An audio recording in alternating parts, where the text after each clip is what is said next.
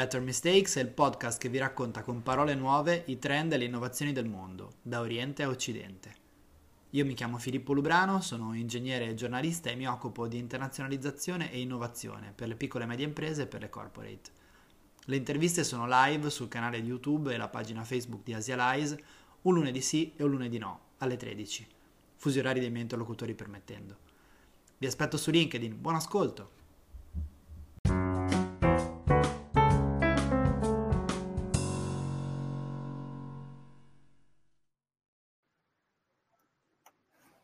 Buongiorno, buongiorno a tutti e benvenuti a questa nuova puntata delle, dei nostri appuntamenti del lunedì con uh, Asia Lies.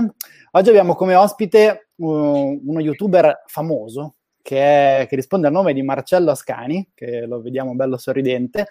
E, um, allora, parleremo di, del lavoro legato alla generazione Z, di cui Marcello, essendo del 97 se non sbaglio, 97, è, 97. è assolutamente un degno rappresentante. Esatto. esatto. E quindi benvenuto, grazie di, di, aver accettato l'invito Marcello, ci fa molto piacere. E, allora, partirei con una domanda, visto che appunto il nostro pubblico è generalmente di una fascia d'età leggermente più alta della tua, e siccome storicamente le generazioni precedenti hanno sempre fatto molta fatica a comprendere i gusti di quella successiva, e nel XXI secolo in realtà questa cosa non succede solo per i gusti, ma succede anche per i mestieri spesso. La prima domanda che ti faccio è cosa vuol dire fare lo youtuber? Come lo spiegheresti a tua nonna, diciamo? Va bene, va bene. Parto dalla mia esperienza. Hai detto sono uno youtuber eh, famoso, eh, più o meno, diciamo. Io eh, sul mio canale faccio dei video. Allora, parto raccontando la mia esperienza, poi dico la definizione generale di youtuber. Io sul mio canale racconto la mia vita e tutto quello che gira intorno, cercando di aiutare le persone che guardano i miei video trattando quegli aspetti che per me sono utili, quindi parlo di viaggi, parlo di lavoro, parlo di finanza personale, di crescita personale, tutti argomenti che possono essere utili ai miei coetanei e non. Eh, ma ci sono tanti altri youtuber che parlano di un sacco di altre cose. Lo youtuber è una persona che in qualche modo ognuno si industria in maniera differente, riesce a campare, a vivere, grazie alla propria attività su YouTube. Quindi i miei guadagni, per esempio, non sono magari tutti direttamente provenienti dalla mia attività su YouTube, ma in un qualche modo eh, il motore di questi guadagni è sempre l'attività su YouTube. Un esempio pratico è i guadagni diretti sono i guadagni con le pubblicità di AdSense, quelle che voi vedete prima dei video. I guadagni indiretti potrebbe essere eh, la vendita di, di prodotti personali come infoprodotti, merchandising, corsi, cose del genere. Ok, direi molto chiaro. Eh, una domanda che, che, ti volevo fare è: ma sei stato supportato dalla tua famiglia in questo percorso oppure lo vedevano come una perdita di tempo? Avrebbero preferito che, ti, che facessi il percorso universitario classico? Come l'hanno presa, insomma? Ah, io sono stato molto fortunato, sia perché ho iniziato molto presto e sia perché i miei genitori sono molto aperti. Diciamo che i miei genitori si sono aperti in realtà quando io ho voluto fare il cambio dal liceo scientifico al liceo artistico. Là proprio mi dicevano di no, non puoi farlo, poi l'ho fatto. Da là ho fatto quello che mi pareva sempre. Quindi una scelta drastica come quella di fare lo youtuber mi hanno detto vabbè fa quello che ti pare. Per il liceo artistico invece ci sono andati giù pesanti, però poi hanno visto che insomma me la sapevo cavare da solo e quindi hanno smesso di controllare fondamentalmente quello che facessi. Ho avuto la fortuna di iniziare presto, quindi in realtà non è che mi avessero molti dubbi. Quando ho terminato il liceo io già lavoravo ehm, come videomaker, quindi la mia attività su YouTube era già palesemente un, un, ottimo strumento per lavorare. A prescindere poi se lavorassi come youtuber o in altri modi, eh, i miei non si sono, mi hanno, anzi, mi hanno sempre supportato anche perché approvano quando una persona si mette in gioco, eccetera, eccetera. Ok. Eh, allora, un'altra domanda che volevo farti è, ehm, alcuni sostengono che la misura della crescita personale è data un po' dalla vergogna per le proprie conoscenze del passato, quindi quando ti ritrovi a guardare magari i video che avevi fatto, appunto i primi, se non ricordo male, i primi video li facevi proprio anche con le, le grafiche animate, giusto? Sì. Eh, quando, quando, riguardi quei video di magari due, tre, quattro anni fa, che sensazione provi? Beh, vergogna ovviamente, ma questo vale per, vale per, i video fatti fino a un mese fa, cioè nel senso che eh, eh, basta che passi poco tempo, mi rendo conto già che sono un po' un coglione, quindi questo è proprio abbastanza veloce come passaggio, giusto così. Eh, in realtà adesso quando guardo, quando guardo quelli vecchi vecchi, avevo 16 anni, 17 anni, smetto di provare vergogna perché ormai non mi ci riconosco più e quindi quasi provo un po' di un po' di ammirazione, che comunque ero molto giovane, ho pensato, cavolo, stavo al liceo, già facevo quelle cose, quindi eh, in realtà adesso sta scattando un meccanismo differente. Eh, e devo dire che io ho iniziato facendo video animati, quindi piccoli cartoni animati, e poi ho cambiato. E devo dire che quei cartoni animati, tut- a tuttora, quando li riguardo, gli ultimi, non, non i primi, sono, eh, devo dire, di qualità. Cioè, ogni tanto penso, cavolo, vedi, eh, nonostante non, non, conoscessi niente del, del, mondo del lavoro, di videomaking, perché ero proprio agli inizi, comunque ci sapevo fare un pochetto. Quindi sì, c'è della vergogna, sempre tantissima, però piano piano anche un po' di orgoglio. Ok, questo risponde molto. E, um, uno dei tuoi punti di forza, da quello che vedo anche nei video, è sicuramente l'autodisciplina. Quello che ti rende in qualche modo umano è che non sempre riesci a fare tutto quello che ti pre- prefiggi di fare, e questo credo che sia anche uno dei segreti poi che, che, ti lega al tuo pubblico, che altrimenti probabilmente seguirebbe tipo un bot o un'intelligenza artificiale. Esatto. Quello che mi viene da chiederti è però quello che tu reputi il tuo peggior difetto, quindi la cosa su cui devi lavorare di più. Perdonami la domanda un po' da ricorso umano. Ma diciamo in generale sulla tua vita, che poi ovviamente si riflette, visto che hai una vita ormai pubblica, si riflette anche sul, sulla parte di, di quello che fai online.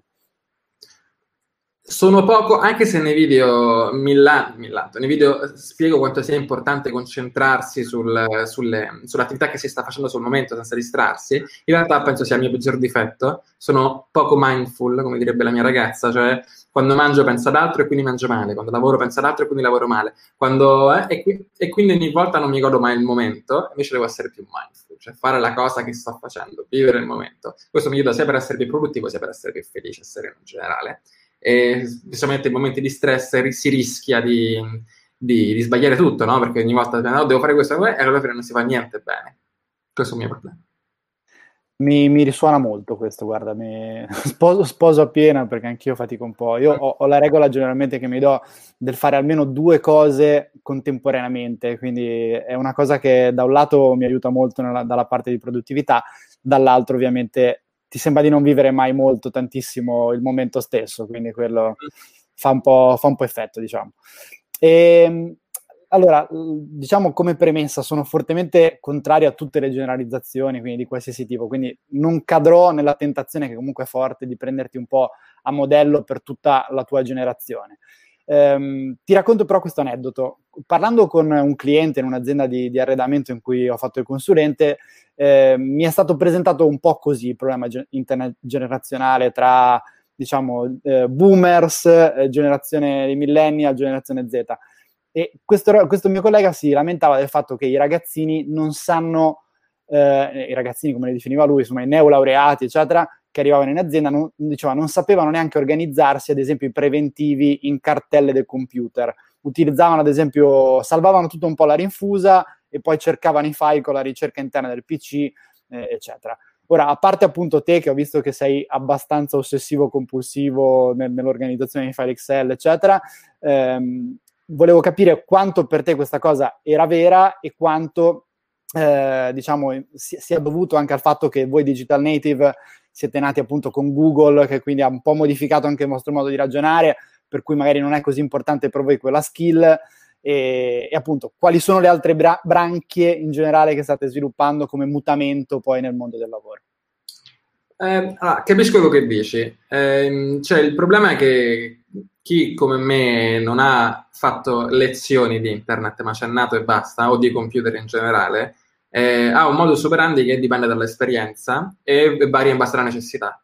Quindi io ho imparato a organizzare le cartelle perché ho avuto la necessità di, di farlo quando inizierò a lavorare. E anzi, io ho un collega amico youtuber che si chiama Francesco Calati, il signor Franz, quando io ero molto più piccolo, avevo 18 anni, iniziavo a lavorare e non sapevo neanche io fare preventivi, non sapevo come organizzarmi, non avevo procedure operative molto precise per quello che facevo e lui mi ha cazziato, lui mi ha detto Marcello devi, devi fare le cose fatte bene, se no non ci riesci. E in effetti mi sono reso conto che le cose, che esisteva invece una procedura operativa per fare le cose fatte bene, queste procedure vengono insegnate magari a chi non è nato internet, quindi ti insegni a usare il computer e ci sono dei modi, chi invece non ha bisogno di queste lezioni, tante volte magari è molto veloce, molto spiegato, infatti magari i file comunque li trova con la ricerca del computer perché sa utilizzare il mezzo, è, è pratico, però non ha, eh, non ha, degli schemi, non ha delle procedure, un modo superandi professionale per, per lavorare varia molto in base alla necessità. Cioè, ho, per esempio, un, una mia amica che fa musica, ho, ho, visto che lei i suoi brani li esportava completamente a caso all'interno del suo computer, poi cercava, come dicevi come, come i preventivi. Io gli ho spiegato invece che forse conveniva avere una cartella per i progetti, una cartella per i salvataggi, eccetera, eccetera, e ci ha messo un secondo a imparare, quindi non è un, un problema di... non c'è una barriera tecnologica, è solamente un... è in base alla necessità, fondamentalmente. Ecco, in questo credi che in qualche modo, non so, avere una, un background più, aver, avere fatto l'università banalmente, comunque avere un background più strutturato, magari aver fatto un po' di esperienza in azienda, eccetera, potrebbe aiutare. In generale, quello che volevo capire, perché mi pare che ci sia un po' una tendenza nelle nuove generazioni a credere di meno nel titolo di studio. C'è un libro che non so se hai letto di Raffaele Alberto Ventura, che è La teoria della classe disagiata, che dice che in qualche modo la barriera all'ingresso eh, è stata innalzata con il livello di alfabetizzazione e di un, scolarizzazione sempre più alto, ma in realtà poi uno, anche col titolo di studio molto alto, si trova a fare dei mestieri che prima si potevano fare con un titolo di studio più basso. Quindi c'è un po' questa, questa corsa verso una competizione che però in alcuni casi forse non è così utile. Ecco, volevo capire se appunto la percezione che avevi tu in particolare e la vostra generazione in generale era quella appunto che l'università fosse, almeno in alcuni ambiti, inutile, tra virgolette. Eh, io sono di parte, per chi non ha fatto l'università, perché ho terminato il liceo, come dicevo, già un po' lavoravo, ho visto grandi opportunità in quello che stavo facendo su YouTube e quindi mi ci sono buttato. Eh, già quando ero al liceo vedevo i miei amici più grandi di me che iniziavano a lavorare molto tanto più di me e quindi ho detto vabbè seguo le loro, seguo le loro orme fondamentalmente e nel mio caso un titolo di studio sarebbe stato completamente inutile in quanto adesso sono libero professionista sbarra imprenditore eh, non, non, ho alcun vantaggio nel, nell'avere un titolo di studio, quindi che abbia un valore socialmente riconosciuto e non ho competenze, cioè ho competenze specifiche che si guadagnano sul campo e non ho per ora particolarmente bisogno di, di, di un lungo percorso di studio strutturato. E penso che non bisogna generalizzare, come dicevi tu prima, ognuno ha i propri obiettivi, e ogni strada è differente. Quindi se voglio fare il medico ovviamente andrò a fare un percorso universitario, se voglio fare il programmatore sta a me decidere se faccio prima a imparare personalmente e crearmi dei progetti da presentare alle aziende o se preferisco fare un, percorso più, eh, più, strutturato, comunque socialmente accettato. E, ehm, ma in generale io, perché sono di parte, trovo che ad oggi il percorso universitario sia estremamente sopravvalutato e trovo che eh, sia un po' una scusa per non fare niente per molti ragazzi, eh, o meglio, o addirittura sia visto come un rifugio come sì, mi laureerò e allora sì che andrà tutto bene, sarò laureato allora sì che là, invece poi dopo che sei laureato non hai niente in mano fondamentalmente se torni a zero. Sono, sono, abbastanza d'accordo, per quanto appunto io abbia fatto un percorso abbastanza più accademico con eh, ingegneria e master, però effettivamente anche secondo me in alcuni casi ci sono un sacco di skill, specialmente in questa fase dove veramente l'ignoranza, come dice qualcuno, è una scelta, dove abbiamo su internet una, una serie di contenuti gratuiti che ci permette di studiare un po' quello che vogliamo con i mock online, con tutta una serie di, di corsi che sono spesso anche gratuiti. Eh, Addirittura Ha le lezioni fatte dai professori di Harvard online e tantissime altre importantissime università. Esatto, esatto. Infatti, secondo me, da quel lato lì sposo totalmente la, la, tua scelta. Ci sono effettivamente alcuni percorsi, specialmente nelle grandi aziende multinazionali, nel settore pubblico, ovviamente, dove invece il, diciamo, la, la, laurea certificata su carta ha ancora un peso abbastanza importante ed è, ed è anche giusto così, diciamo. Ehm, allora, eh, ti chiederei, visto che appunto il nostro pubblico è un pubblico, come ti dicevo, abbastanza di taglio business, cosa, eh, allora, mm, un'ultima domanda prima di leggere quelle del pubblico, che ho già messo una in, in, eh, in sovraimpressione. Cosa consiglieresti di fare a un'azienda che voglia utilizzare il canale video, Uh, quindi YouTube o t- tutte le altre piattaforme possibili, per promuovere i propri prodotti e servizi, quindi considerando poi tutti distinguere il caso su tipologia di azienda, mercato, eccetera, però quali sono dei, dei consigli che possono valere un po' per tutti?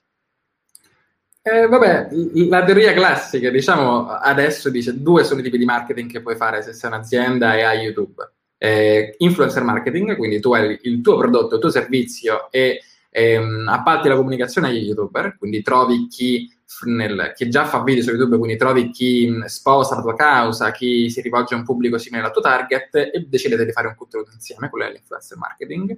Eh, funziona molto bene se fatto bene. E poi c'è il content marketing, quindi non mi rivolgo agli influencer, apro il mio canale in quanto azienda e mh, decido un piano editoriale, decido dei format, un, piano di contenuti da creare in modo che questi contenuti aggiungano valore poi al potenziale cliente, al pubblico e quindi in maniera più o meno indiretta, quindi non è vendita diretta, non sono contenuti che spingono direttamente alla, alla conversione, ma sono contenuti che in un modo o nell'altro avvicinano il pubblico al mio, al mio prodotto, al mio servizio e quindi riesco a venderlo. Il mio consiglio è fare entrambe le cose, quindi eh, ora dipende molto dal caso, aziende B- 2 b è più difficile, per aziende B2C a su scala nazionale è più facile, aziende invece eh, localizzate come un ristorante è più difficile, però in generale conviene aprire i propri account social, su YouTube è molto importante secondo me eh, inventarsi dei format, specialmente se mer- molte aziende a- avrebbero tante risorse e una strada spianata per fare contenuti, perché tante volte basta un investimento irrisorio per fare bei, bei contenuti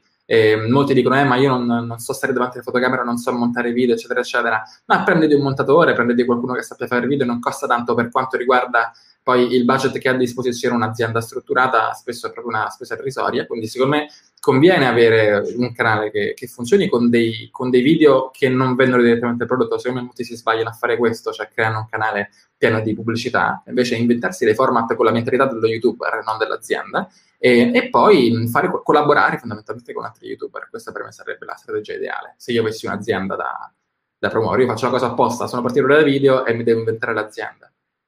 Chiaro, chiaro. Ma sì, guarda, io fino a quattro anni fa lavoravo ancora per una multinazionale settore automotive dove gestivo la parte di sud-est asiatico a livello di marketing e ad esempio lì sul budget che avevo di, in totale solo il 5% era dedicato alla parte poi di online, quindi il resto era fiere, cartaceo, lobbying vario e solo il 5%. Ora, magari negli ultimi quattro anni qualcosa si è, si è evoluto anche da quel lato lì, però comunque è significativo, credo, da quel lato. Eh, recupero una, una, domanda appunto tra quelle che sono arrivate. Eh, allora, Castro Design chiede: Ciao Marcello, quali nicchie pensi non siano ancora sature su YouTube Italia? Consigli per uno youtuber che parla di design? Allora, ehm, eh, non, non, c'è una lista precisa, dipende poi da, te, da cosa stai cercando. In generale, di nicchie sature in Italia ce ne sono poche. Sature vere e proprie, quindi gaming, o meglio gaming di Minecraft, gaming di Fortnite, gaming di questi giochi mainstream, è più o meno saturo, è difficile arrivarci. E il mercato dei bambini, quindi intrattenimento, cose che fanno ridere, i miei contenuti fondamentalmente molto competitivo, non è saturo ma è molto competitivo. E ci sono tutti gli altri mercati, sono pieni ma non saturi, quindi c'è tanto margine di crescere, quindi recensioni, cioè tantissimi canali stanno nascendo che parlano di automotive, come dicevi prima, eh, tantissimi canali di sport, ci sono tantissimi canali di tecnologia, questi sono tutti mercati che sono più o meno pieni ma si può ancora crescere, e poi ci sono mercati mezzi vuoti mh, si può fare un elenco infinito, tutte quelle cose che ehm, si rivolgono a magari un pubblico un pochino più grande, che hanno un'impronta o più business o più scientifica o divulgatrice, eccetera, eccetera.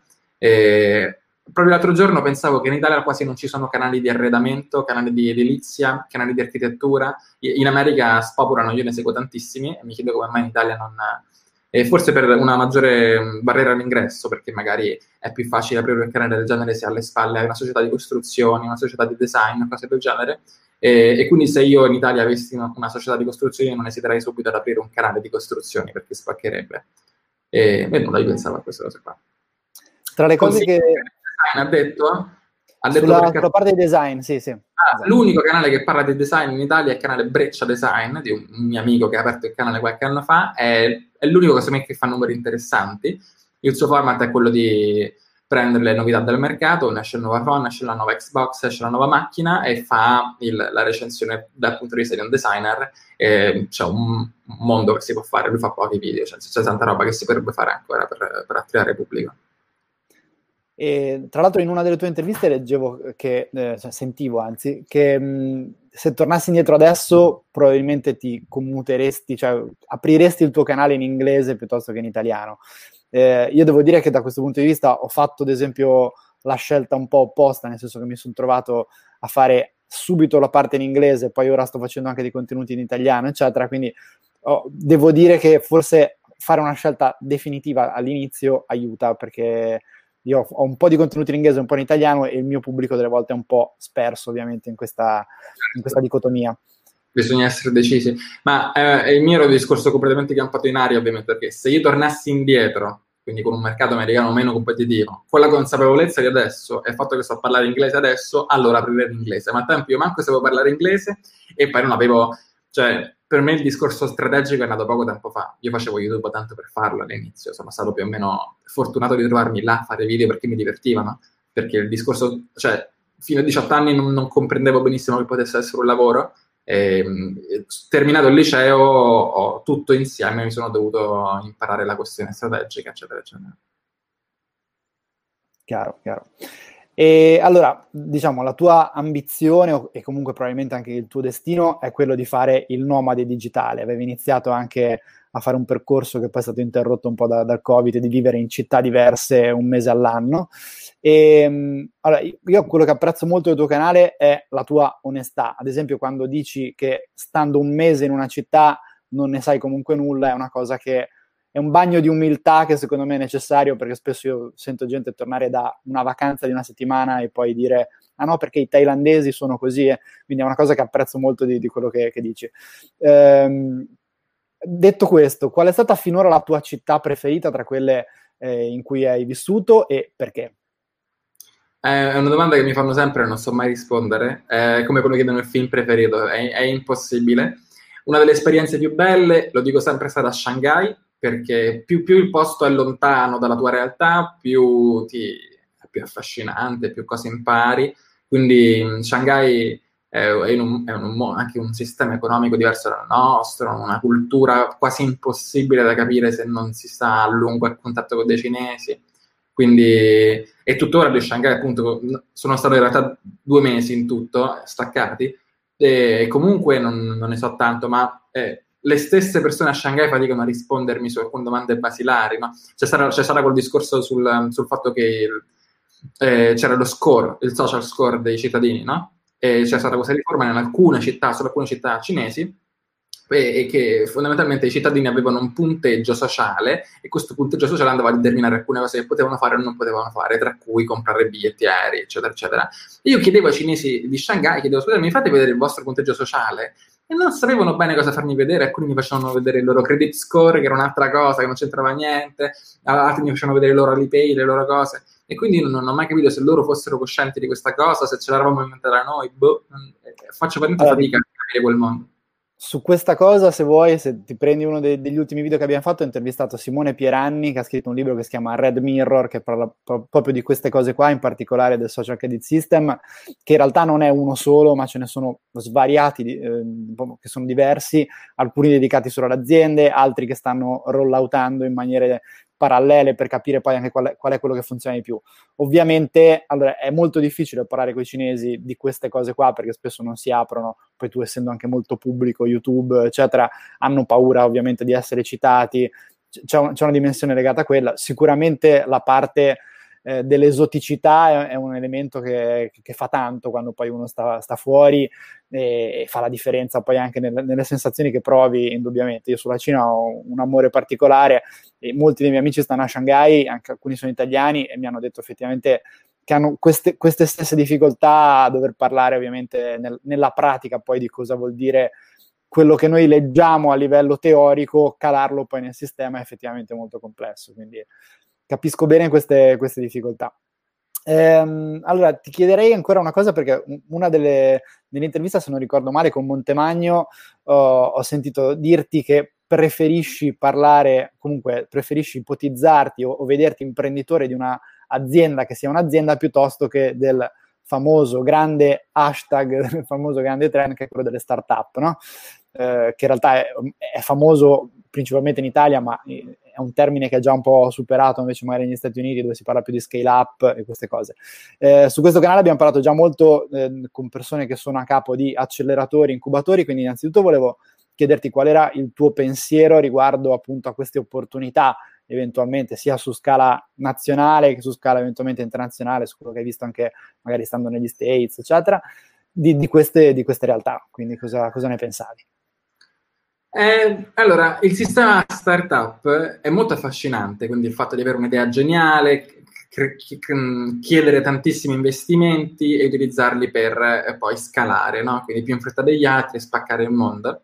Eh, è bellissimo, però poi dati alla mano ehm, è una grande scommessa, no? Ehm, è un sistema dove si bruciano tanti soldi, dove tante persone ci riprovano, ci riprovano, ci riprovano e non fa proprio per me. Cioè, non riesco a rivedermi in questa situazione, cioè non riesco a vedermi come imprenditore visionario che ha questa idea, che chiede investimenti, che deve spaccare. Preferisco fare le cose... Mh, diciamo, chiedendo meno investimenti, più col, col, mio passo e non necessariamente con idee geniali, ma solamente con cose che funzionano. Cioè, mi vedo più, sono più tradizionale da questo punto di vista.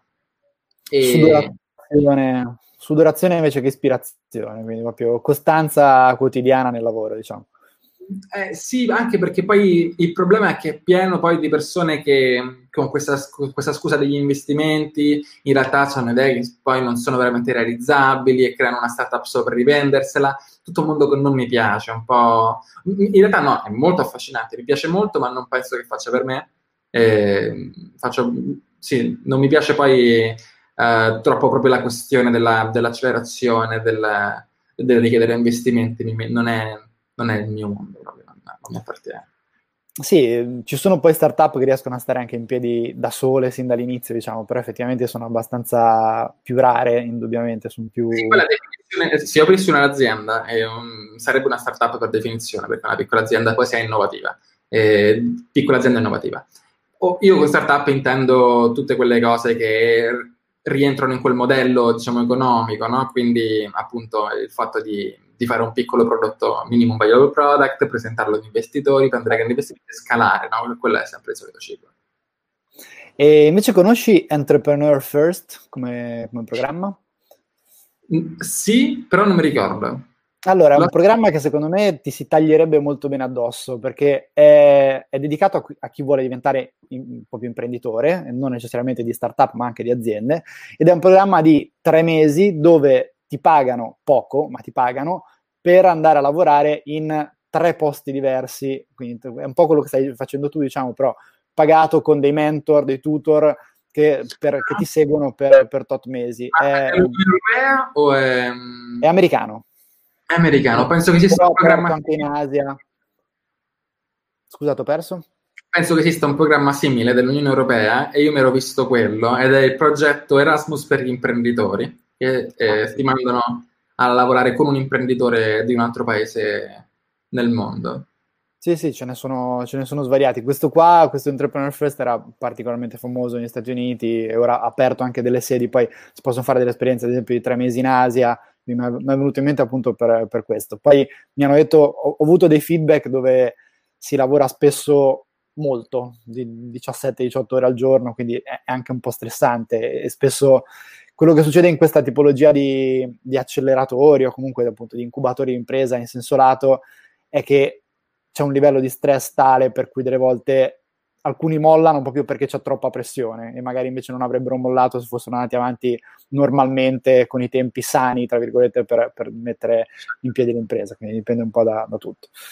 Sì, e, per me non sono allettanti come programmi perché diciamo che fornisco, cioè sono molto allettanti per una persona che magari è proprio a, è a zero e vuole magari trovare qualcuno che gli aiuti, qualche mentore o comunque immergersi in quel mondo, no? E non hanno fisicamente il modo di contattarli in prima persona.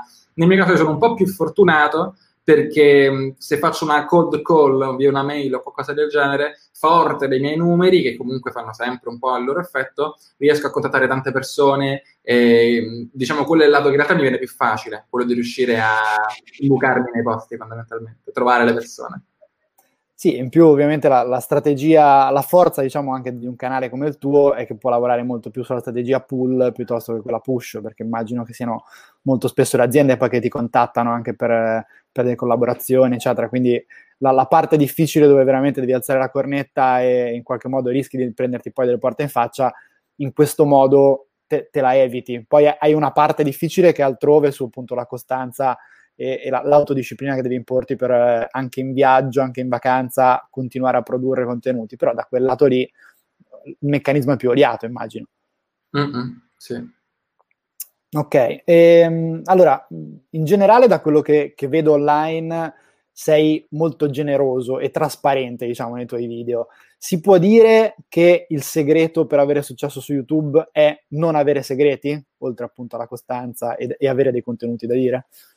No, dipende molto da qual è la tua, la tua, strategia. Cioè, il mio personaggio, il mio brand è quello di raccontare agli altri la mia vita cercando di essere utile. E per essere utile io devo raccontare più o meno tutto eh, della mia vita. E quindi quello è il mio segreto, cioè è la, è la mia strategia. Quindi se voglio che le persone capiscano, per esempio, le, le, mie questioni del mondo del lavoro non posso tenere i segreti, voglio che venga detto ogni particolare, anche per creare un senso di realtà, un po' di empatia, un legame col pubblico, no? Cioè è fondamentale che loro capiscano che, che cosa sto facendo e che non pensino che sia un mezzo cialtrone o, o comunque qualcuno che ci è finito lì per caso, poi che capiscono tutto quanto quello che sta succedendo.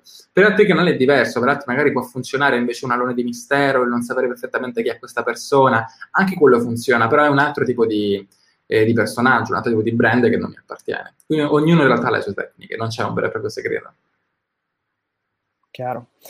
Eh, ancora sul tema della produttività, eh, nei tuoi video citi spesso anche Ray Dalio, tutta una serie di personaggi, cioè è, un tema comunque che, su cui sei molto sensibile, diciamo, l'importanza della routine, le piccole abitudini anche incrementali. Ecco, quello che volevo chiederti è, hai qualche obiettivo larger than life, come dicono gli americani bravi, oltre a quello di incrementare la tua fanbase nel lungo periodo? Oltre a quello di incrementare la mia lungo periodo? Sì, allora, in realtà quello della mia fanbase è nel medio periodo. Eh, quindi io da qui per i prossimi pochi anni avrò l'obiettivo numero uno di lavorare bene sul canale e sono nel canale insomma sul mio, sui miei contenuti, su quello che è. E, a lungo termine mi piacerebbe avere la mia azienda, quindi un team che funziona, qualcosa di, di più grande da poter organizzare, insomma, eh, che non dipenda esclusivamente da me, quindi quello è l'obiettivo più a lungo termine, che poi mi permette di realizzare tante cose che adesso non ho i mezzi di, di, di realizzare. Chiaro, chiaro. E allora, sulla parte finanziaria, che è delle, uno dei tuoi capitoli, tra virgolette, del, anche quando ti, ti, presenti online, diciamo, su, sulla parte dei contenuti su YouTube, um, sei, ho visto, molto razionale anche qui, per quanto con una certa propensione al rischio comunque, quindi non fai trading da quello che ho visto sul breve periodo, però comunque hai una certa propensione al rischio. Hai mai pensato a investire una parte del tuo portafoglio anche in criptovalute? Ho il mio Bitcoin da sempre. Okay. E basta, basta. Ho avuto, la, ho avuto la mia fase delirante, come tutti, dove mi andavo a guardare tutte quante le altre monete, le altre cose, eh, e poi mi è passata. E... Ma devo dire, lato investimenti una volta ero più nerd, poi a un certo punto mi è, mi è passato perché ho ancora troppi pochi soldi per poter fare cose belle.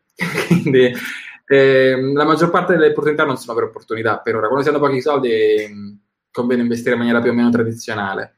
E quindi sono propenso al rischio, ma cioè, il, mio, tipo, il, mio, portafoglio ehm, da un punto di vista classico sarebbe più rischioso in assoluto, è quasi tutto azionario, ma in realtà il, cioè, il concetto di rischio è molto malleabile quando sei giovane, se hai un orizzonte di tempo più lungo, in realtà non, non è rischioso. Un, un consiglio, c'è il libro di Richard Thaler ehm, sulle, sull'economia comportamentale e lui, e lui spiega proprio queste cose, come la, il rischio la promozione al rischio siano cose un po' diverse da quello che noi pensiamo e da come ci raccontano anche i promotori finanziari, che non è che ci vogliono fregare, però ovviamente da un punto di vista accademico il rischio è una cosa, ma poi dal punto di vista personale è un'altra cosa.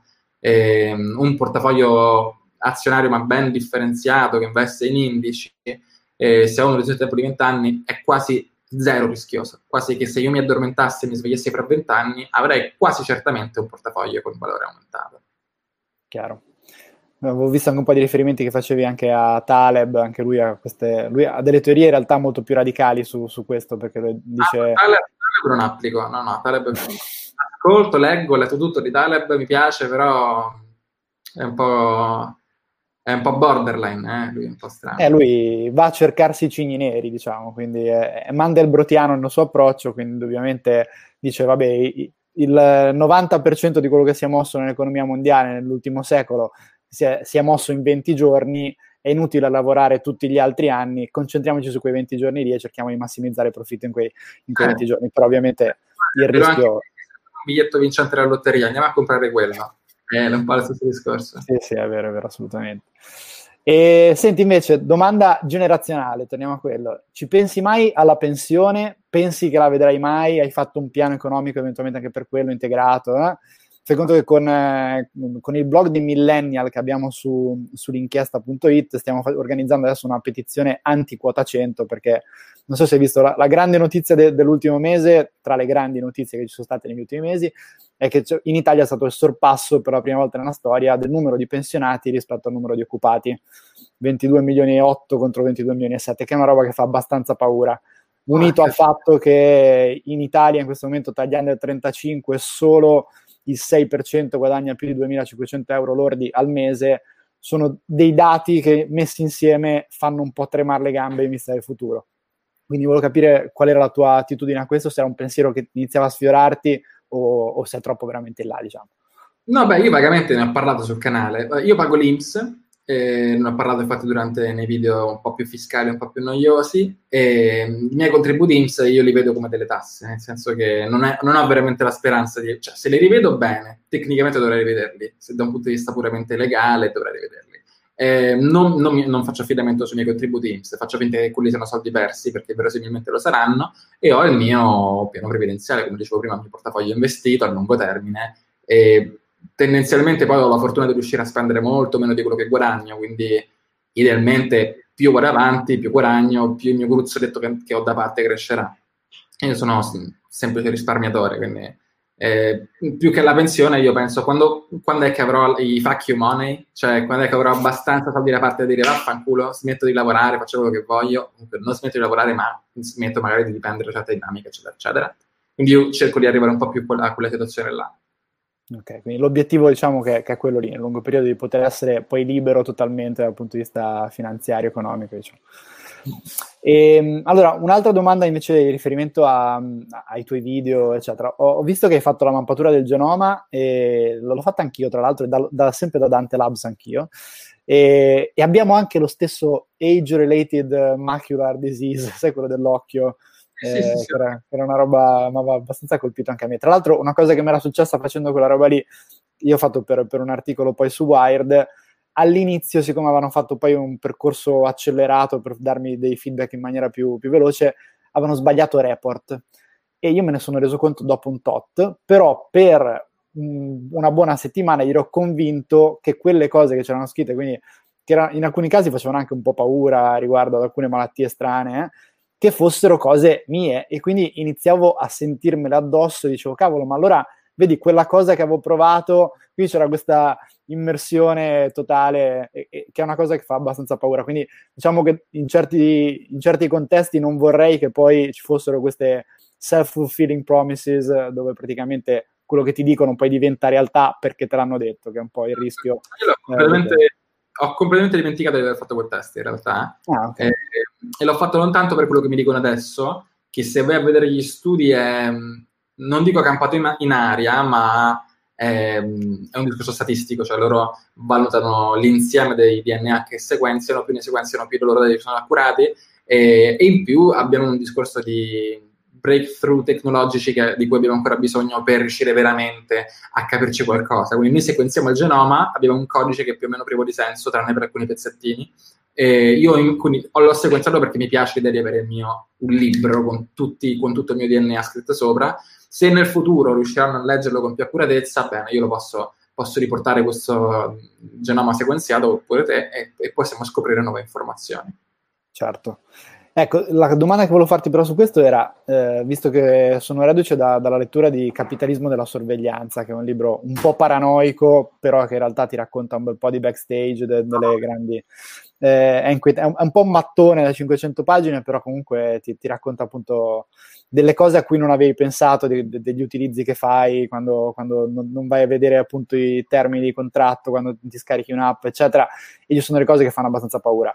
Ecco, ripensandolo a posteriori, dico, ma non c'è il rischio effettivamente che ci sia poi una fuga di queste informazioni sensibili se domani la Dante Labs viene acquisita da un gruppo cinese, statunitense e magari rivende alcune di quelle informazioni sensibili a, non so, gruppi di assicurazione che ti fanno salire poi il premio perché tu hai quella tipologia di predisposizione.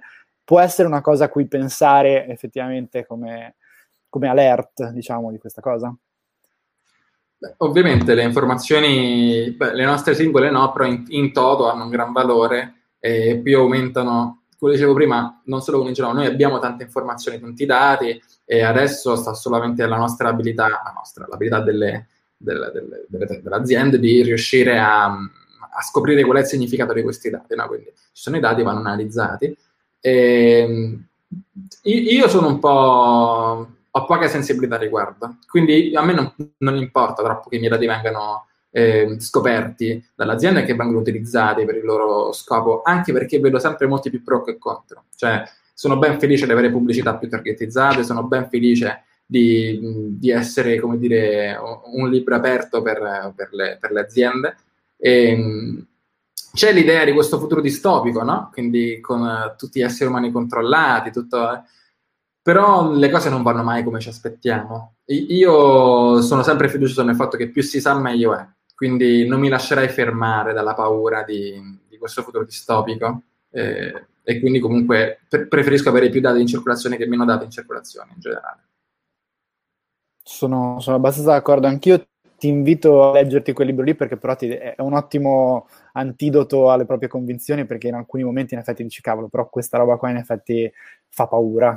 In, in alcuni casi può succedere. E sempre su questo tema in qualche modo legato eh, mondo TikTok che effettivamente tra, tra le cose appunto di capitalismo della sorveglianza ne sa qualcosa. Ora che pare che passi a Microsoft, quantomeno dovrebbe, insomma, dovrebbero, stanno per comprarlo, parrebbe. Potresti iniziare ad usarlo oppure le motivazioni per cui non, non l'hai mai usato granché sono altre?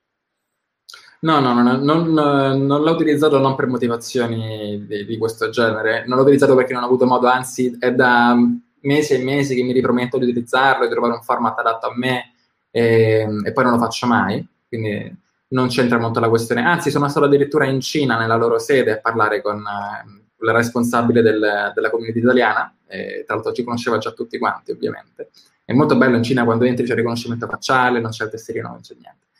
E, mm, TikTok fa, infatti fa un po' paura TikTok perché è l'unico social eh, di massa non di proprietà degli Stati Uniti e quasi mi dispiacerebbe vederlo di nuovo nelle mani degli Stati Uniti perché eh, è un bel esperimento in realtà. È vero, fa paura perché la Cina non è, non è per niente diciamo, allineata con, uh, gli stati democratici da un punto di vista no, eccetera eccetera quindi fa proprio. d'altro canto io sono un po' scienziato pazzo cioè a me piace vedere questi esperimenti quindi mi dispiacerebbe vedere TikTok in mano a Microsoft preferirei vederlo ancora in mano alla Cina per vedere che, che cosa succede che cosa se ne fanno chiaro Senti, invece su, sui tuoi follower, come ti rapporti in genere con, con gli hater? Ho visto un, un, video in cui leggi i peggiori commenti degli haters che hai ricevuto.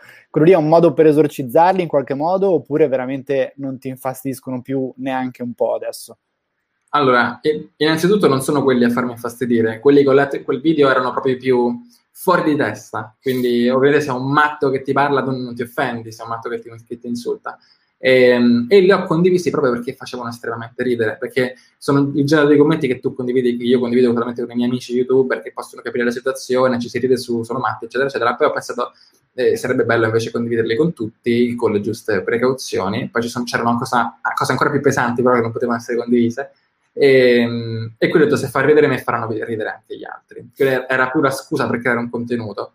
E ci sono commenti che danno molto fastidio, ma non sono quelli aggressivi, sono magari quelli un pochino più pensati.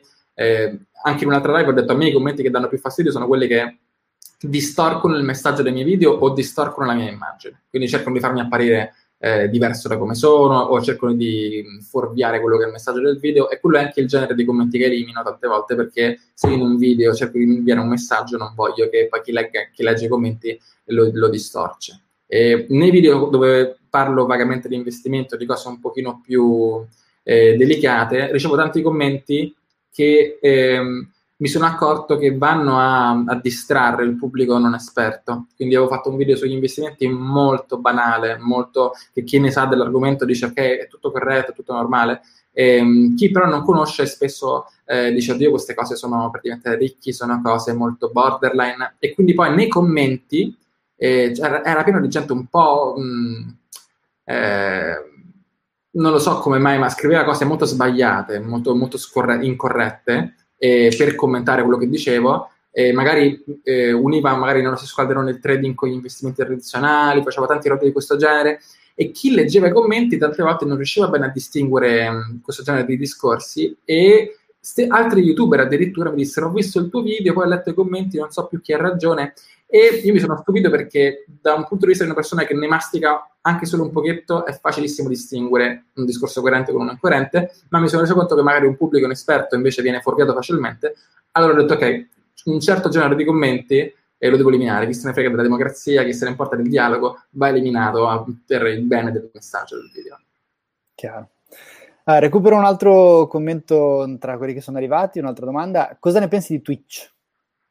Twitch, grande, grande opportunità che esiste da un sacco di tempo, non so, solo, solo, solamente quest'anno se ne sta parlando con serietà, ma già esisteva da un sacco di tempo. Quei youtuber che hanno iniziato a fare Twitch qualche anno fa, adesso sono i primi, fanno un sacco di soldi eh, io non ho mai fatto perché non fa per... Io non guardo le live e non mi piace fare le live tanto in realtà e quindi non è proprio il mio mezzo Twitch. Sebbene potrebbe essere una... Cioè, si guadagna di più, a parità di sforzo si guadagna di più su Twitch che su YouTube. Eh, però io non... Però diciamo che il mio obiettivo a lungo termine non è quello di spremere la piattaforma, cioè io non punto a diventare milionario con AdSense di YouTube e quindi non punto neanche a diventare milionario con, um, con le cose di Twitch, con gli abbonati di Twitch, è una cosa momentanea.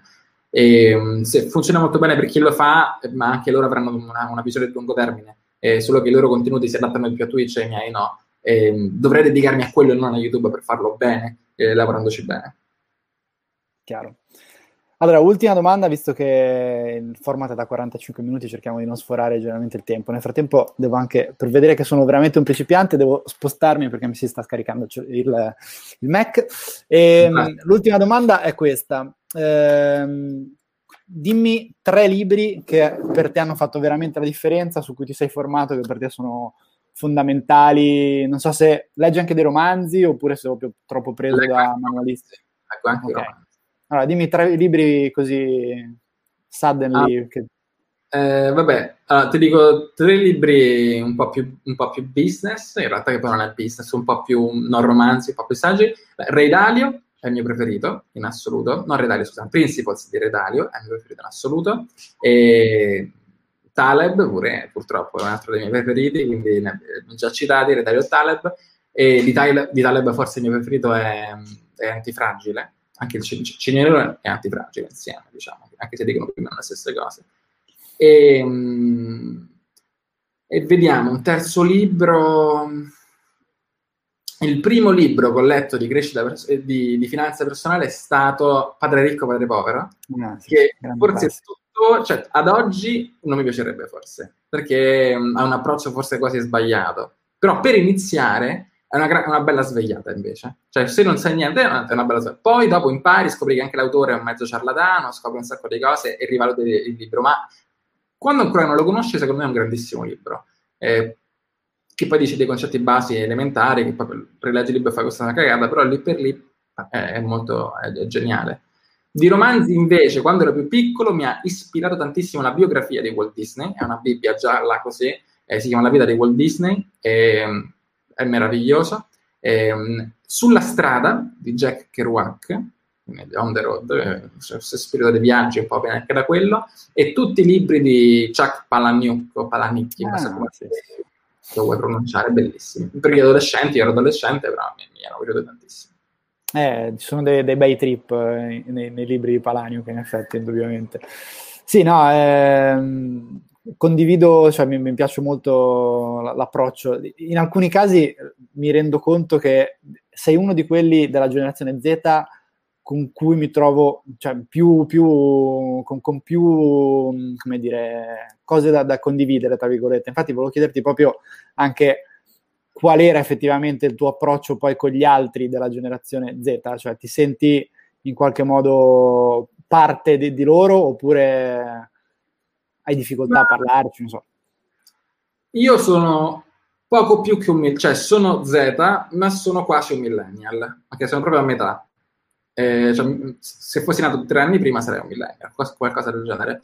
Quindi ci sono alcuni della mia età che hanno più la mentalità da millennial, che è proprio un grosso spacco, lo vedo, e chi invece ha più la mentalità da TikToker, generazione Z. E io mi trovo più a, più a mio agio con i 2000, per esempio, con i 99 eh, me ne sono proprio reso conto e mi trovo meno a mio agio ass- e, e, anche più con i boomer rispetto ai millennial. Quelli con cui mi trovo peggio in assoluto sono i millennial, con cui proprio condivido poco. Cioè, che sono anche le persone che mi criticano di più. Perché i boomer fanno, ah, bravo ragazzo, ci vuole dare da fare, sì, vuole costruire, Marcello, bravo.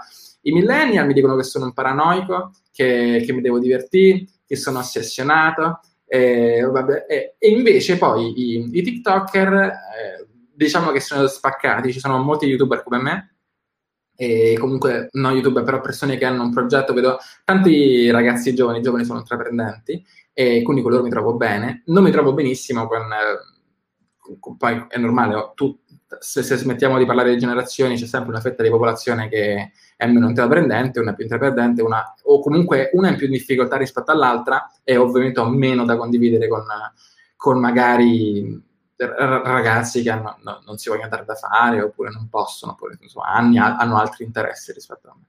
Insomma. Da cui il tuo payoff sono un buon esempio per i vostri figli. Sì, sì, sì. sì. Quindi il taglio è quello lì, effettivamente, ti, ti dedichi a loro. Va bene, grazie mille Marcello, è stato un piacere. Come si deve chiudere generalmente? Dicendo iscrivetevi al canale, giusto? A quello che... Sì, iscrivetevi al canale, mi raccomando, condividete il video con le persone interessate, eh. lasciate un commento, cosa ne pensate, insomma, queste cose qua. Benissimo, grazie di aver fatto tutta questa parte.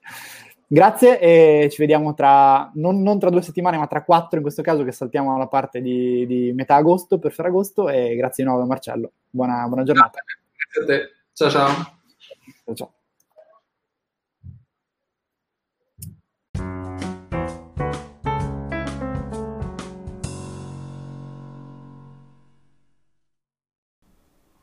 Grazie per aver seguito questo episodio del podcast.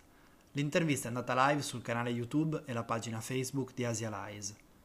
Se volete sapere di più su di me, invece, visitate il mio sito www.filippolubrano.it e aggiungetemi sui vari social, soprattutto su LinkedIn. Noi ci vediamo al prossimo errore, a patto che sia migliore del precedente.